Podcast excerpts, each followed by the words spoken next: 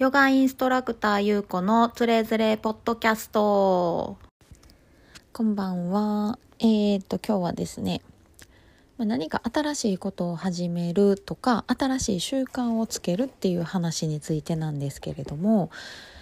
まずですね、なんかこの話の結論を言っちゃうと、習慣化できるため、まあ、新しいことを取り入れたいけど習慣化するには一個ねすごいハードルがあってでもこのハードルを理解さえすれば習慣化しやすいんですね。もったいぶんなって話なんですけど何かっていうと、まあ、今当たり前にやってる習慣を少し変化させると、まあ、その変化させたことは習慣化しやすいんですけど新たに何か新しいものを取り入れると習慣化しにくいんですよ。何のこっちゃっていうと、まあ、ちょっと今までこう食の話とかしてたんですけどね。例えば朝昼晩ってご飯食べるじゃないですか。でご飯食べるっていうのはもうすでに習慣化してるので例えばそれを少し変化させるっていうのは結構、まあ、続きやすいです。例えば、まあ、めちゃめちゃ分かりやすいとこで言うと朝ごはんにパンを食べてた人がちょっと玄米にしてみるとか。でこれは朝ごはんを食べるっていう行為自体は変わらないからそれが玄米になるとか、まあ、例えばオートミールになるとかその程度の変化なので、まあ、続きやすいんですよね。でそうじゃなくて、まあ、そこにプラス例えば朝ごはんを食べる前にヨガを30分するとか今までなかったものをプラスするとなかなか続かなかったりします。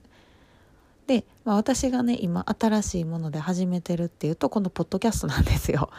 なかなかねこれはあのたったね5分とか10分とか、まあ、本当短い時とかだったら5分以内喋るだけでもうめちゃめちゃ編集もね楽なんですよ。編集っていうかもう編集じゃないんですけどでもやっぱりこの数分わずか喋るだけでも、まあ、何喋ろうかなっていうのをバクッとこう頭の中で考えてまあ、その前後の関連性とかもね一応頭の中にあるんですけど、まあ、それをこういざ喋るっていう行動をプラスアルファ今までの習慣の中に、